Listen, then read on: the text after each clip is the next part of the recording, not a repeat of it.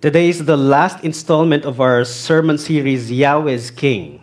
Now, um, it's part of our um, protocol that what would we do when we preach on series, we put in titles. And for the month of January until February, our title is Yahweh is King, emphasized in the first book of Samuel.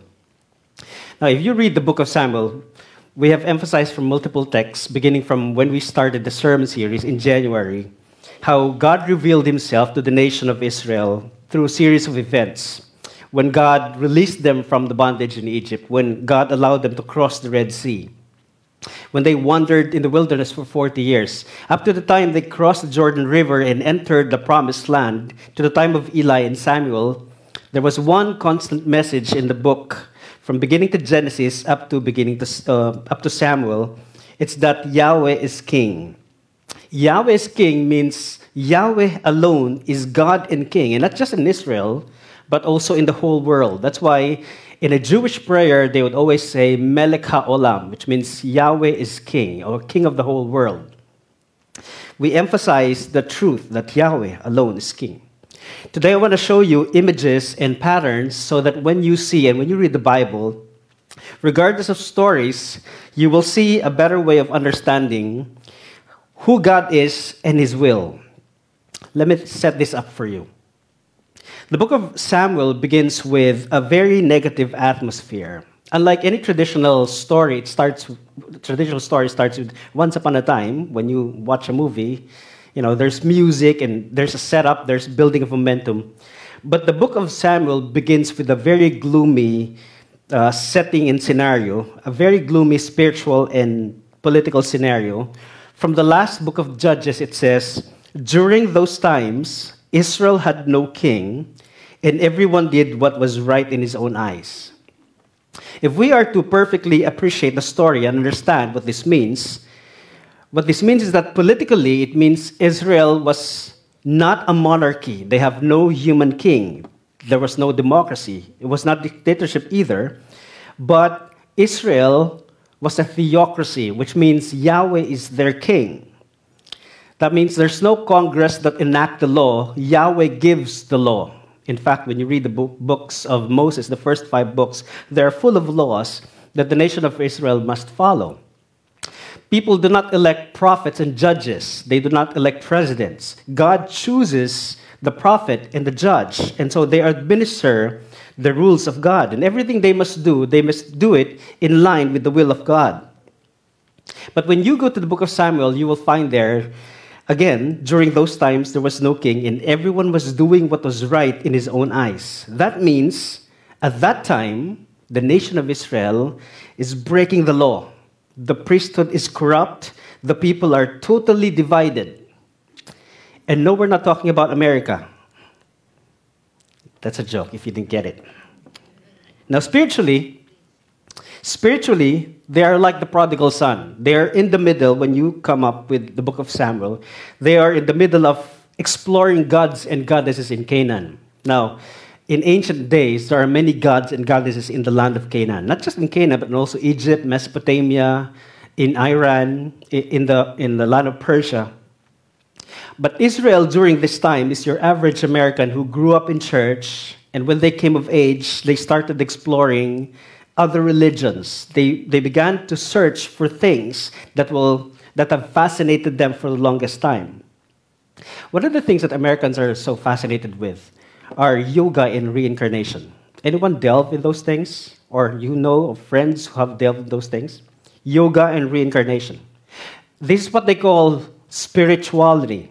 So, Hollywood offers movies like Pimp, very subtle, very seductive, but they are like Trojan horses for promoting idolatry, nothing more than idolatry. Case in point, 10 years ago, there was a movie titled Eat, Love, and Pray. Seen that? Julia Roberts. It's very, very cute movie. It's, it's, it, it's like a love story, but it's a story about finding your journey in life and finding your purpose in life. I know it, it feels good. This is a cute story. You know, all cute story is like that, but there's an embedded message behind it. This is like a kind of soda. It feels good, but it contains 10 teaspoons of sugar. Sugar is the leading cause of type 2 diabetes and heart attack. Nothing but a Trojan horse. The thing is, when I watch this, um, Eat, Pray, Love, Julia Roberts went to India to learn how to meditate. And when she got there, she moved to Bali, Indonesia. She met a palm reader, and, and in Bali, Indonesia, the palm reader told her her future. You know what the Bible calls that? The Bible calls that abomination. There's a portion in Deuteronomy that says they are not allowed to consult medium and diviners. Palm reading is divination. The Israelites are not allowed to do this. Now, there's another story. Uh, this is very popular. Ten years ago as well, the first time I watched the cartoon Kung Fu Panda. This is cartoon. Kung Fu Panda. Anyone seen that? Yes? Kung Fu Panda. It's, it's fun. It's cartoon. But then when I watched it, immediately I knew something was wrong with it. I knew it was cartoon and it should be fun, but if you seriously think about it, this is nothing more but a Trojan horse. There was a scene when this old master turtle, old turtle master, his name is Oogway, he was meditating. And he was, he was repeating this mantra inner peace, inner peace. What does he mean by inner peace? What he meant by inner peace was to be one with the universe. That is inner peace. Now, in Kung Fu Panda 2, he's already dead. And there's another master by the name of Shifu. By the way, Shifu is also the term for master. So he's a master master, Master Shifu. And he was also meditating and he was doing the mantra inner peace, inner peace. And then the big fat panda came and, and he asked, What's inner peace? And then Shifu said, It's about harnessing the flow of the universe, whatever that means. Now, this is very interesting to say the least, because when you turn to pop culture, you'll find someone else like Oprah Winfrey, who is one of the most celebrated, influential talk show hosts.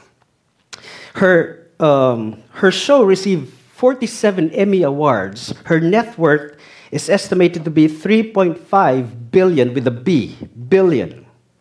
And in her interview with Larry King, she explained that in order for you to change your circumstances, you have to apply the law of attraction. What is it? You've got to think positive. You've got to attract all the positive vibes. You've got to harness the flow of the universe. I'm not making this up. You find it in YouTube. When people say that some, when what people say when something good happens to them is not thank you, God, thank you for giving it to me. What people say when something good happens to them is that the universe has conspired to my desire. The stars have aligned. I have harnessed the flow of the universe, and therefore God is not involved. Inner peace. Are you still with me? That's exactly the opposite of what the story of Samuel would say. This is the exact opposite of what Yahweh demands from the people of Israel. What God demands from Israel is an exclusive kind of worship. See, the Bible explicitly asserts that there's only one God, Deuteronomy chapter 6, verse 4. Yahweh alone is God. But the question is why? Why does God want to be exclusive in worship? Why does He demand exclusive worship? Why can't we just worship Yahweh and worship other gods and goddesses? Why must He be inclusive? Here's the, here's the answer. When Israel went to battle, they used the ark as a lucky charm. They lost. And then the Philistines captured the ark. They put the ark inside the the Dagon's temple, and then there was a plague.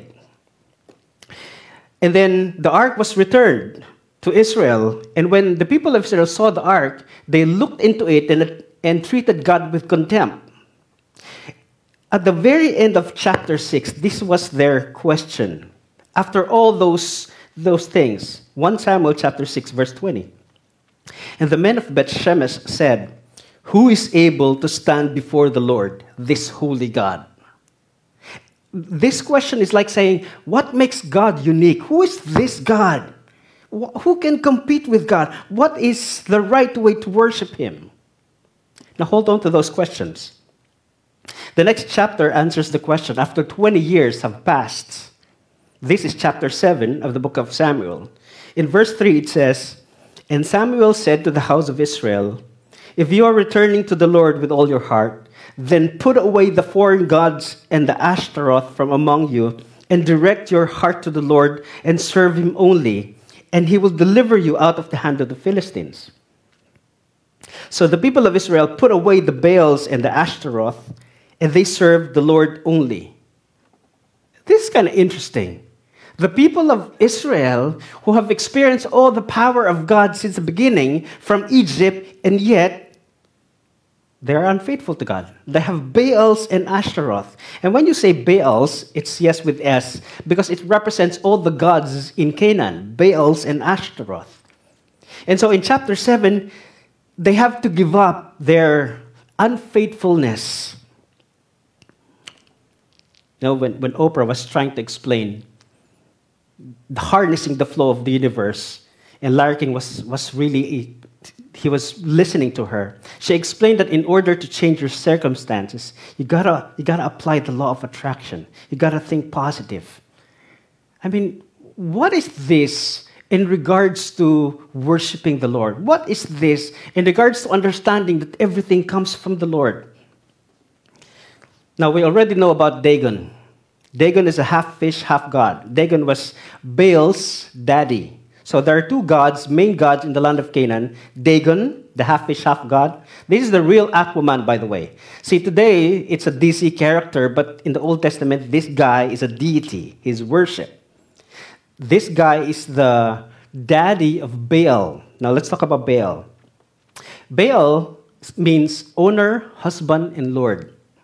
So there, there's a way also in the scriptures where wives call their husbands Baal because Baal means Lord. Lord simply means a, a title of respect. But Baal uses some titles that are worrisome. He's known to be the fertility god. His title includes Prince of the Earth. He's the Lord of rain and dew, which means he's a fertility god. Uh, he's also known as the God of the thunder, lightning, and storm. And there's this epitaph about him. He's the God who rides on the clouds. Very interesting. You will find that in ancient writings about Sumer and Canaan. Baal is the God who rides on the clouds. Whatever that means, I will let you know. And in Canaanite mythology, there was a story about Baal. When Baal fought all the lesser gods in Canaan, he was elevated the position and he was given a new title. His new title is the King of the Gods because he was the top dog in Canaan. Now, here's one of the rules of logical thinking the rule of non contradiction. There can only be one truth. If Baal is king, Yahweh is not. Are you following me? If Yahweh is king, Baal is not. Because there can only be one king in the entire world, either Baal or Yahweh. And the people of Israel must decide who is really king. But we know for a fact in the story of Samuel that Yahweh is king. Now, Yahweh has already proven that. When the ark was captured, it was put inside the temple, temple of Dagon. And in the temple of Dagon, Yahweh decapitated the head of Dagon. He's proven that the plague in Philistia and the plague in, in Bethshemesh has proven that God really is the king. In fact, that's the reason why there was the last question at the end of chapter 6 Who is able to stand before the Lord? He has proven himself to be the king. And so, for us who is reading the book of Samuel, the narrator seems to be telling us that the activities of God speak for themselves. It proves that Yahweh is king. So the nation of Israel gathered in one place upon realizing that Yahweh is king. They gathered in a place called Mizpah, but then the Philistines heard about it. You know, the last time the, the Philistines gathered was uh, because of the battle. And the last time the Israelites gathered was because there was a battle formation. So the, the Philistines thought there was another battle formation. So they launched their spy balloon and they decided it's not just a military exercise, this is real battle. And so this is the real deal. This is what it says in verse 7, 1 Samuel 7, 7 and 8. Now, when the Philistines heard that the people of Israel had gathered at Mizpah, the lords of the Philistines went up against Israel. And when the people of Israel heard of it, they were afraid of the Philistines. And the people of Israel said to Samuel, Do not cease to cry out to the Lord our God for us, that he may save us from the hand of the Philistines. What's going on in here? Why were they afraid of the Philistines? See, the last time the Philistines went to battle uh, against Israel, they killed about 34,000 soldiers. That's scary. So there's reason for the Israelites to fear. And they were also able to capture the ark. But the reason they decided to do battle against the Israelites is because they never fully understood why they were able to kill 34,000 Israelites. In fact, the, the, the, ark was there. They have not fully understood why they were able to capture the ark of the Most High God. And so they were thinking, maybe we got lucky. And maybe if we go against the Israelites, we will again be lucky and win against the Israelites. They have no clue whatsoever. But what's more interesting was the reaction of the Israelites. The text says they were afraid of the Philistines. this is interesting. Why? Because during the last battle, when the Israelites brought the Ark of the Covenant in their camp, they shouted, and the Philistines heard about it, and the Philistines were afraid. And they said, The God of the Israelites has come to the camp. They were afraid. It was the Philistines. But now it was the Israelites who were afraid of the Philistines. What's interesting about it is, is this the Israelites have the Ark of the Covenant, it's back. And if it's back, and if God is powerful, why are they afraid of the Philistines? Do you see the connection? This is very interesting. Do you know why they're afraid? Because they were not confident that God has fully returned to them. Because they were not confident that God has pardoned their sin. They were not confident because they knew for a fact that they have not fully given up their Baals and Ashtaroth. They were hiding their sins. I think people who profess to follow Jesus should be afraid when they know for a fact that they have not given up their Baals and Ashtaroth. I think people who profess to follow Jesus should be afraid when confronted by a spiritual enemy when they know for a fact that they have not fully surrendered everything to God. What do I mean by that? Now, I once had an encounter with demon possession. Now, you may think this is 21st century. We have to be scientific. These are not true. Demon possession is true because demons are real, just as, angels are real. Are you still with me? I'm not trying to scare you right now. But there's a cave in Malaysia. I visited that place long time ago. It's called the Batu Cave in Malaysia. And Hindu pilgrims would go there year after year during the Thaipusam. Thaipusam is the 10th full moon, where the Hindus would pierce their bodies in honor of a local deity. And they would say that they are able to pierce their bodies without anesthesia, and the only explanation is that they are, during that time, possessed by a deity.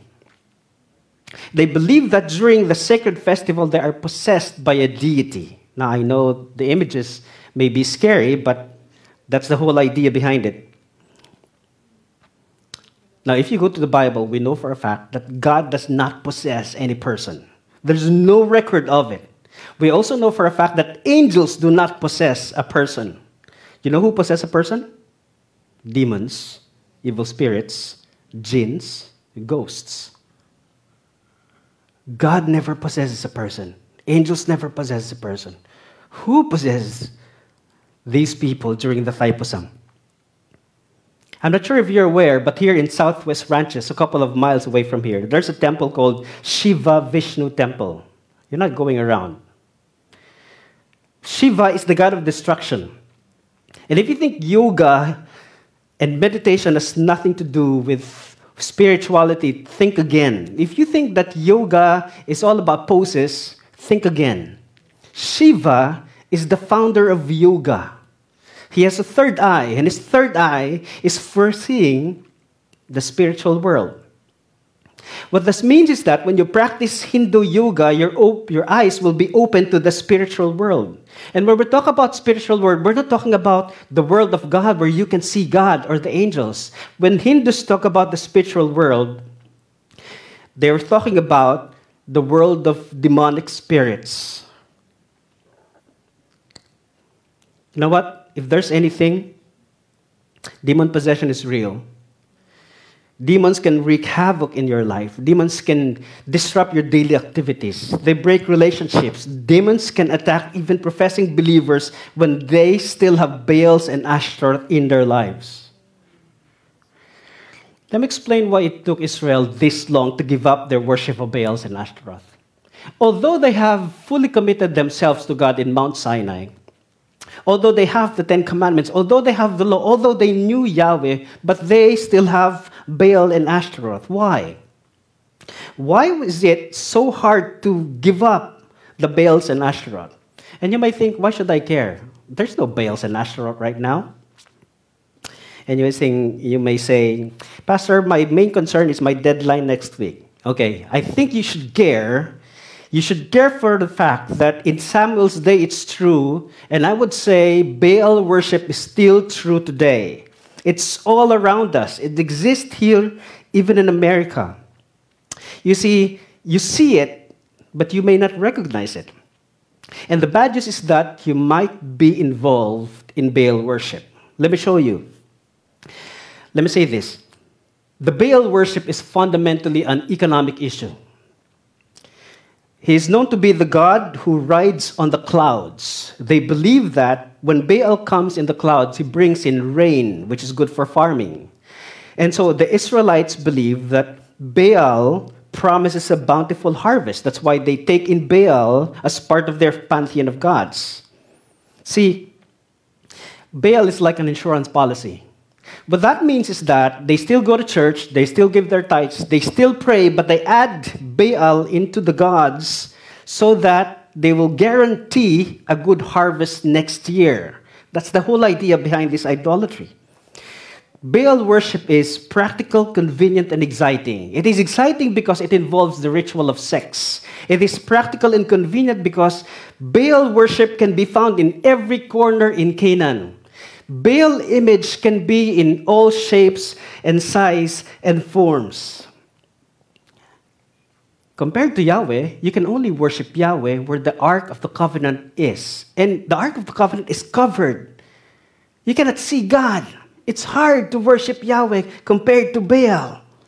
Yahweh has no shape or form or colors. See, for the people of Israel, worship of Baal is fundamentally an economic issue.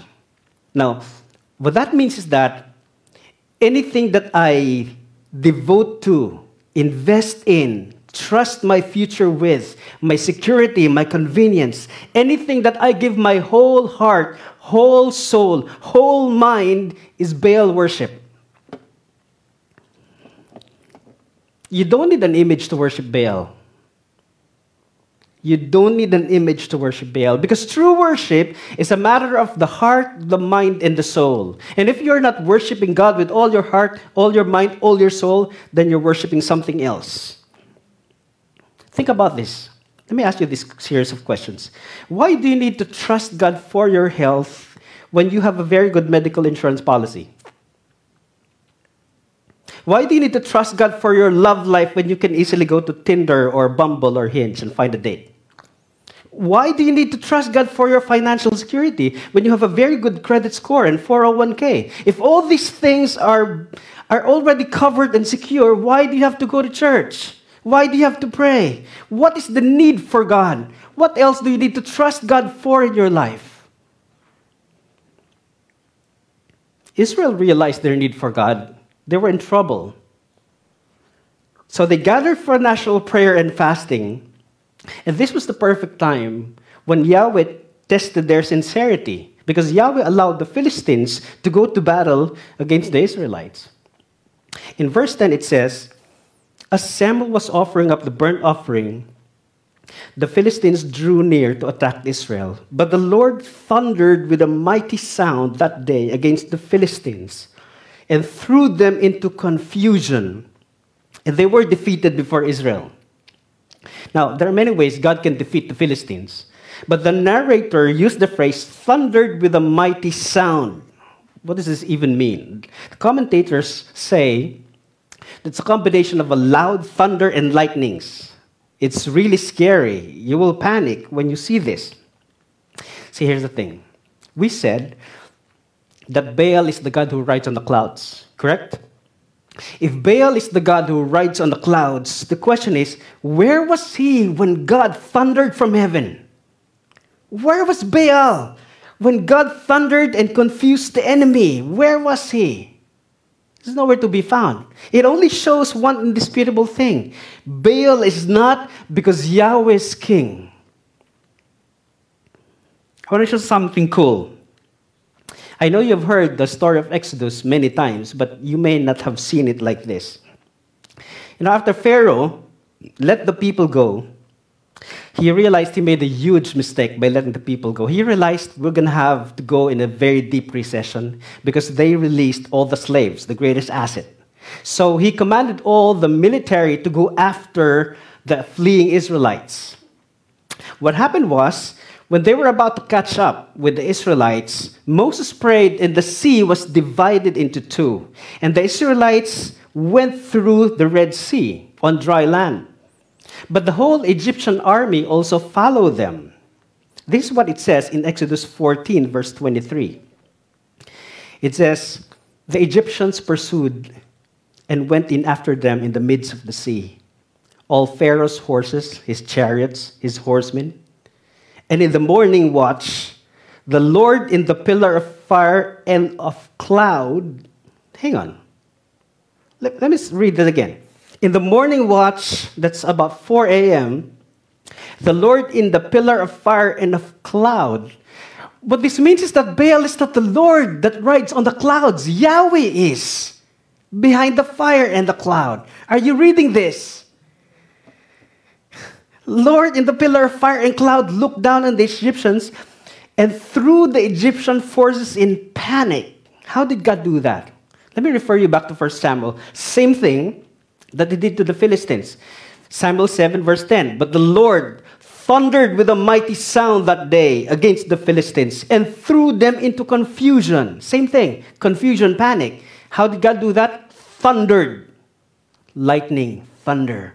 You see, it's not Baal, Baal is not the God of thunder and storm. He's not the God who rides clouds. Yahweh is. This was a clear demonstration for the Israelites that Yahweh is. See, whether in Egypt or in Canaan, Yahweh is the God who rides on the clouds. He's the real God of the storm. Yahweh is the God of the wind and the sea, and if that is true, then Baal is nothing but a copycat is nothing but a God made in the People's Republic of China. Yahweh is the real deal. Yahweh is king. I want to fast forward to the New Testament. Fast forward New Testament, the disciples were in the boat in the middle of the sea, and there rose a huge and terrible storm. You know the story about this one. They were in the boat, very calm. There were about four fishermen in the boat. Others were not fishermen. But then there was a terrible storm, and they started panicking. If you can imagine it, calm and then storm, strong winds and waves probably 10 to 20 feet high. It, it will really make you panic. All they have were paddles and sails. So they panicked. And you know, and you know, it doesn't matter who started the storm. What's important here is how to stop the storm. I mean, their lives are, are in trouble. Who has the power to stop the storm? And they look at each other and said, The boat is sinking, group yourselves in. No, no, they did not say that. No, they did not say that.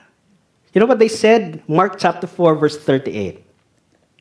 They woke him and said, pertaining to Jesus, Teacher, do you not care that we are perishing? Teacher, do you not care that we are perished? This is a rhetorical question. Of course, Jesus cares. Do you believe that Jesus cares? Amen? Of course, Jesus cares. In fact, they have witnessed many miracles of Jesus on land, but not yet on the sea. How much more in the middle of the storm? This is way different. So here's the problem. See, I think Christians can easily trust God about their afterlife. If you, if you asked any Christian, you would say, I'm secure about my afterlife. But what about this life? What about my love life? And Christians would say, well, that's different. I've got to make some moves. I mean, I can't wait for God to give me that. Sabi ng iba, di baling gwapo, basta mayaman. I'm not sure about that. And you might be asking the same thing. Jesus, do you not care that I'm already 30 and I'm single? I'm not talking about precious, okay? Cool. Okay? That's not true, precious. You're not 30, okay? They, they asked a very serious question Jesus, do you not care? Do you not care that I've been looking for a job for a couple months now? Do you not care that I have family issues? Do you not care I have a serious medical condition? If you care, Jesus, why are you sleeping? Jesus was sleeping on the boat. I mean, there were storms and wind. And Jesus was sleeping on the boat. Can you imagine this? And they were asking a very serious Jesus, if you care, why are you sleeping? You see, I think we are drowning with images of waves and storms. But we fail to ask why Jesus himself was sleeping in the middle of the storm. Why was Jesus sleeping in the middle of the storm? Think about this. If Jesus himself was not worried about the storm, why should you? Is that a fair question? If Jesus himself was not worried about the storm, why should you? If Jesus himself can sleep through the storms, why can't you? I think perhaps it's the only through the storm where Jesus can finally make us understand who he really is and what he is capable to do. Perhaps only through the storm where, where Jesus can show his disciples he is his Father's Son. Perhaps only through the storms Jesus can show his disciples he's not just a man, he's more than a man. Because what happened next was short of another revelation of himself. Yahweh is king, as Jesus is king. And so what happened during the storm was they woke up Jesus and they said, Jesus, do you not care? Jesus stood up, commanded the wind, the storm, and the sea to calm down. You see, the disciples are not ignorant Jews. They know the story of Exodus. They knew that Yahweh has the only one who's power over the wind, the sea, and the storm. So when Jesus rebuked the wind, the sea, and the storm, they were thrown off. Everything they knew about God was put into question. So they asked in Matthew 8 27, What sort of man is this that even the winds and the sea obey him? It's the same question that, that the Israelites had with Yahweh. What is this God, this holy God? Same question that they have with Jesus. Who is this man? What sort of man is this? You know what they were asking? They were asking because if Yahweh demands exclusive worship, because he commands the wind, the sea, and the storm, then who is this Jesus who also has the power to command the sea, the wind, and the storm? You know, Jesus answered this question What sort of man is this? He answered this. You remember when he was put on the trial and the high priest asked him, Are you the Son of God? We're confused. It's been three years, you've been doing all these things, we're confused. Are you the Son of God? This is what Jesus said Matthew 26 64. Jesus said, You have said so. But I tell you from now on, you will see the Son of Man seated at the right hand of power, coming on the clouds of heaven. Baal is not the God who rides the clouds, Jesus is. Are you looking at this? You see, Baal is not the God who rides the clouds. Baal is not the God of the heavens. Jesus is. The reason why Jesus can command the wind, the sea, and the storm was because Yahweh can command the wind, the sea, and the storm. Yahweh has finally revealed himself in the flesh, not veiled by another curtain. In the flesh, through Jesus Christ, his own Son. Jesus has authority to command the wind, the sea, and the storm. And if Jesus has authority to command the sea, the wind, and the storm, then he is within his rights to command you to worship him alone. If he has authority to command the wind, the sea, and the storm, then Jesus has every right to ask for your allegiance. This is the reason why thousands and ten upon thousands of believers died in the first century during the persecution because they would rather die than betray their faith in Jesus Christ. They understood what it means to say, Yahweh is king, Jesus is king. And if you're still asking what sort of God is Jesus, what sort of God is he? Know this Jesus is the God who cares. Why would I say that? Because he cares enough that he offered his life in exchange for yours. He cares so much that he would rather be crucified on the wooden cross instead of you. He cares so much that he endured all the ridicule and the shame and the betrayal instead of you. And not only that, he rose from the dead after three days to prove that he has power over death so that you won't have to do it.